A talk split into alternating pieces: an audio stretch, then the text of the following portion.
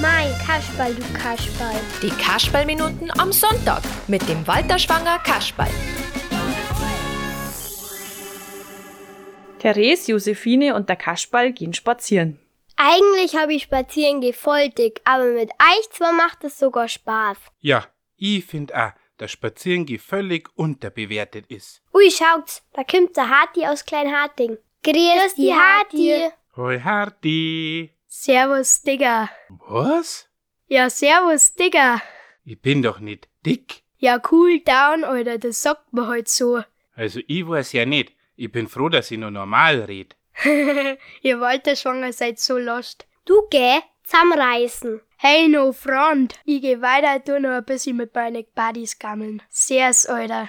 Ja, vierte. Also, so a komische Sprach. Das ist keine Sprache nicht. Das ist eigentlich nix. Da ist mir das schöne, ganz normale Bohrisch viel lieber. Das sag ich auch. Da gibt's halt Spätzl und keine Buddies.